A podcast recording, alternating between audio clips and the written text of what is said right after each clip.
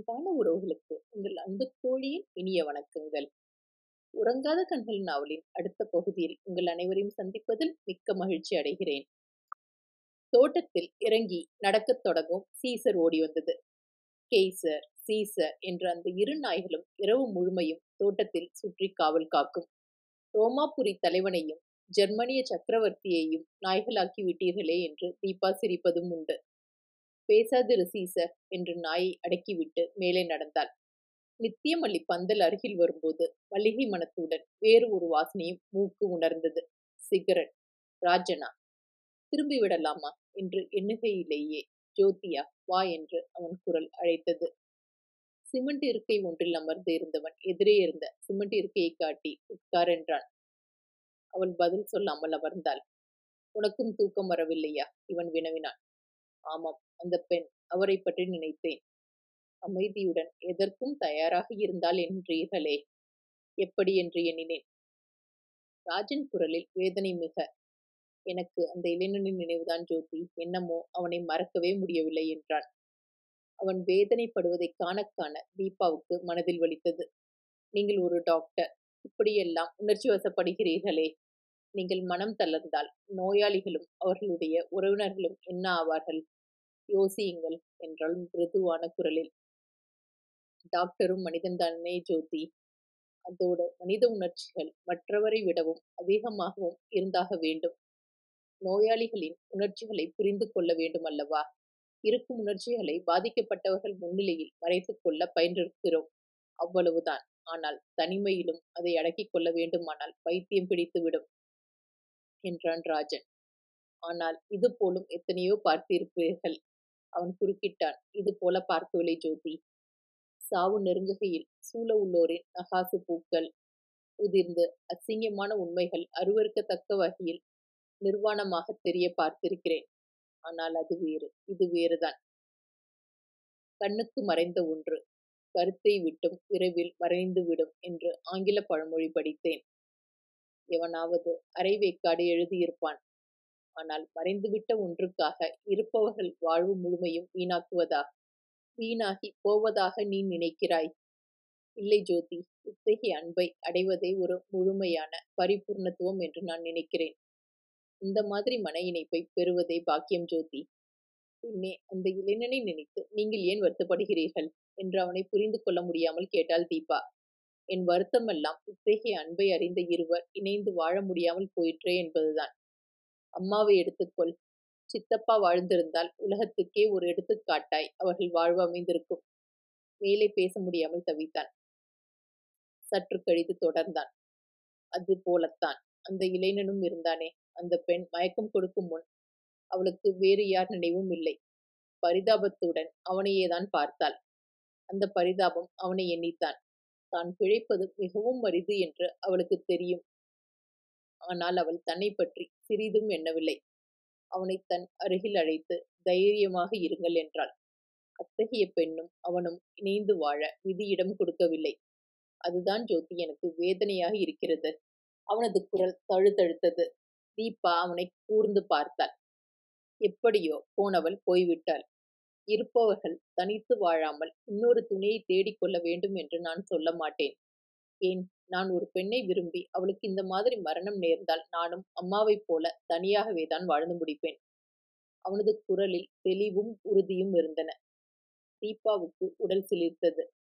கண்களில் நீர் மழுகி நெஞ்சுக்கூட்டினுள் என்னவோ செய்தது.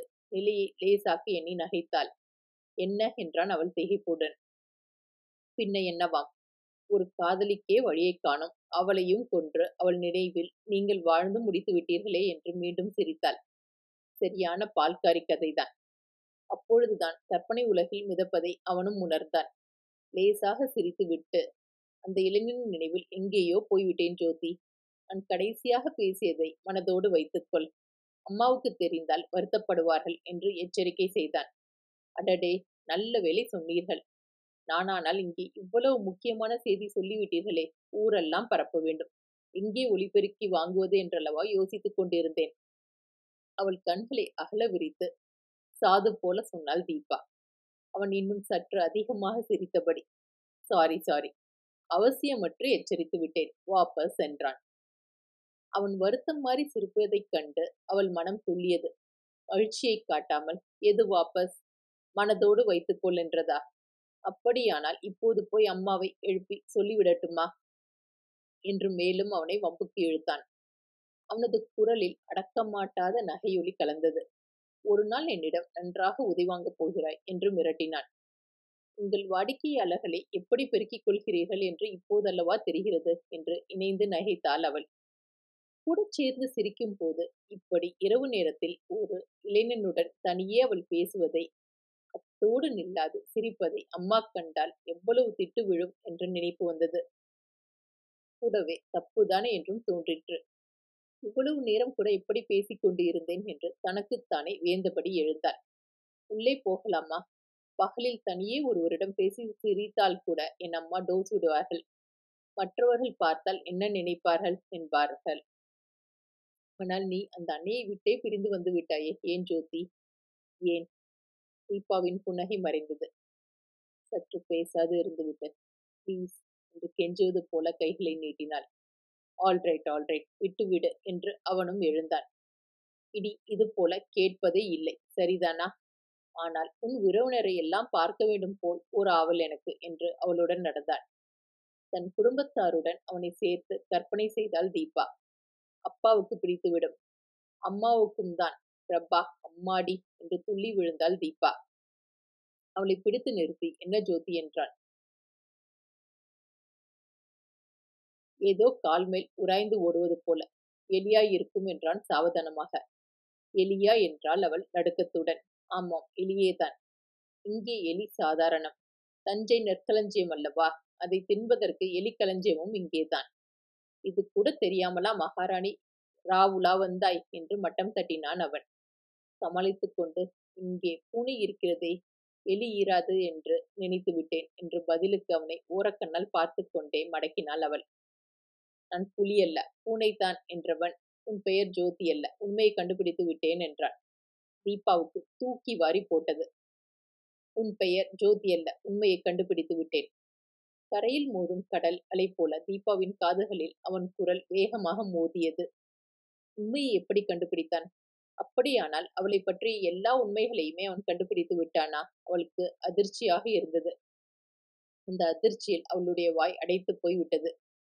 தலை கூட லேசாக வலிப்பது போல் இருந்தது. இதற்கு ராஜனே உன் பெயரை நான் சொல்லட்டுமா? என்றான். என்ன என்ன சொல்கிறீர்கள்? அவள் திகைப்பில் திண்டாடினாள். உன் பெயர் ஜோதி அல்ல வாயாடி. சொல்லிவிட்டு அவன் குலுங்க குலுங்க சிரித்தான். அப்போதுதான் அவளுக்கு போன உயிர் திரும்பி வந்தது. ஒரு கணத்தில் எப்படி பயந்து போனாள்? ஒழுங்காக மூச்சு வர முருவளித்தாள் ஓஹோ உங்களுக்கு சலாம் போடவில்லை என்றால் உடனே வாயாடி பட்டம் சூட்டி விடுவதா? எல்லாம் அம்மா உங்கள் வளர்த்திருக்கும் அழகு. அளவு மீறி செல்லம் கொடுத்து விட்டார்கள். அம்மா வளர்த்த வகை சரியில்லை என்றால் வேறு யாரிடம் பொறுப்பை கொடுக்கலாம். என்னிடம் எங்கே குற்றம் என்று தூண்டி துருவுகிறாயோ? உன்னிடம் தரலாமா? அவன் கேலியாக கேட்டான். ஆயிரம் ரூபாய் அலவன்ஸுடன் தந்தால் கூட அந்த பொறுப்பு வேண்டாம் சாரே என்று விளையாட்டை மறுத்துவிட்டு வீட்டினுள் சென்றாள் தீபா. உதடுகளில் ஒரு புன்னகையுடன் அவனை பார்த்தான் ராஜன். அடுத்த சில நாளில் ராஜனிடம் ஒரு மாற்றத்தை தீபா உணர்ந்தாள். அவன் வழக்கம் போல அவளுடன் பேசினான். அவளை கேலி செய்தான் ஏவினான் சிரித்தான். ஆனால் அவனிடம் ஏதோ ஒரு மாறுதல். அது என்ன என்பதை அவளால் நன்றாக அறிந்து கொள்ள முடியவில்லை. ஆனால் அவனிடம் வித்தியாசம் இருந்தது என்பது மட்டும் நிச்சயமாக புரிந்தது. முன்பெல்லாம் பேச்சில் அவனை மடக்கிவிட வேண்டும் என்ற போட்டியில் மட்டும் அவள் பேசுவது போல் தோன்றும். ஆனால் இப்போது அவளுக்காக விட்டு கொடுத்தான். அவளோடு ஒத்து பேசினான். அரசகுமாரி இப்படி போலி முத்தா போடுவாள். ரிஷி பத்தினி நைலக்ஸ் கட்டுவாளா? என்று கேலி செய்கிறவன். இப்போது பொம்மைக்கு இந்த ஜிகுனா அலங்காரம் நன்றாக இருக்கிறது என்றான். காந்திமதி கூட அப்பாடி! ஒரு வழியாக சண்டையை விட்டீர்களே என்று கூறும் அளவுக்கு இணைந்து பேசினான்.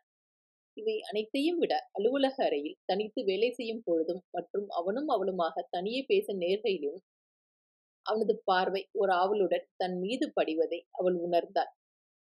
என்னவென்று புரியாத குழப்பமும் தயக்கமுமாக அவள் அகன்று விடுவது உண்டு. ஆயினும் இந்த பார்வையில் தன் மனதில் ஒருவித மகிழ்ச்சி உண்டாவதை அவள் உணர்ந்தாள். மருத்துவக் கல்லூரி மாணவர்கள் நடத்திய பொருட்காட்சி ஒன்றிற்கு தீபாவை அழைத்துச் சென்றான் ராஜன். அங்கே என் தாயாருடைய கம்பானியன் என்றே அவன் அறிமுகம் செய்து வைத்த போதிலும் மற்றவர்களின் பார்வையிலும் குறுகுறுப்பை உணர்ந்தாள் தீபா. அதிலும் ஒரு சீனியர் மாணவன். அவ்வளவுதான் என்று நீங்களே சொல்வதனால் ஒப்புக்கொள்கிறோம் சார் என்று கேலியாக சொன்னபோது சுற்றியிருந்த அனைவரிடமும் அலையலையாக சிரிப்பு பரவியது. தீபாவுக்கும் முகம் ரத்தம் போல் சிவந்து போயிற்று. முறை மாப்பிளையான வேணுவோடு யாராவது தன்னை இணைத்து பேசும்போது எரிச்சல் எரிச்சலாக வருமே. இப்போது அப்படி இல்லையே என்று அவளுக்கு ஆச்சரியமாகவும் இருந்தது. இனம் புரியாத மகிழ்ச்சியும் உண்டாயிற்று. வீட்டுக்கு வந்ததும் வழக்கம் போல இரவிலும் படுத்ததும் அன்றைய நிகழ்ச்சிகளை அசை போட்டாள் தீபா. நினைத்தளவிலேயே தன் முகம் இன்பத்தில் சிவப்பதை உணர்ந்தாள். இந்த மாதிரி ஜாடை பேச்சுகளை கேட்க நேர்ந்தால் பொறுமையற்று எரிந்து விழுவது அவள் பழக்கம். இப்போது மட்டும் துள்ளுவது ஏன்? மற்றவர் கண் சிமிட்டி சிரிக்கையில் நெஞ்சில் பரபரப்பு மிகுந்து இதயம் வேகமாக துடிப்பது ஏன்? ஒருவேளை யோசிக்க யோசிக்க தீபாவுக்கு தலையை வலிப்பது போல் இருந்தது. வலிப்பது போல் என்ன? வலிக்கவே தொடங்கிவிட்டது. முகம் வாட மாத்திரைகளை எடுத்து விழுங்கிவிட்டு படுத்தாள். நெஞ்சை விட்டு நீங்காத நினைவுகள் மீண்டும் அலைப்பாய்ந்தன புரிகிறதோ இல்லையோ? இனிமையாக இருக்கிற இதை பற்றி ஆராய்ந்து தலைவலியை இழுப்பானேன். நடப்பது போல் நடக்கட்டும் என்று நினைத்தபடியே தூங்கிப் போனாள் அவள். உறங்காத கண்கள் நாவல் தொடரும்.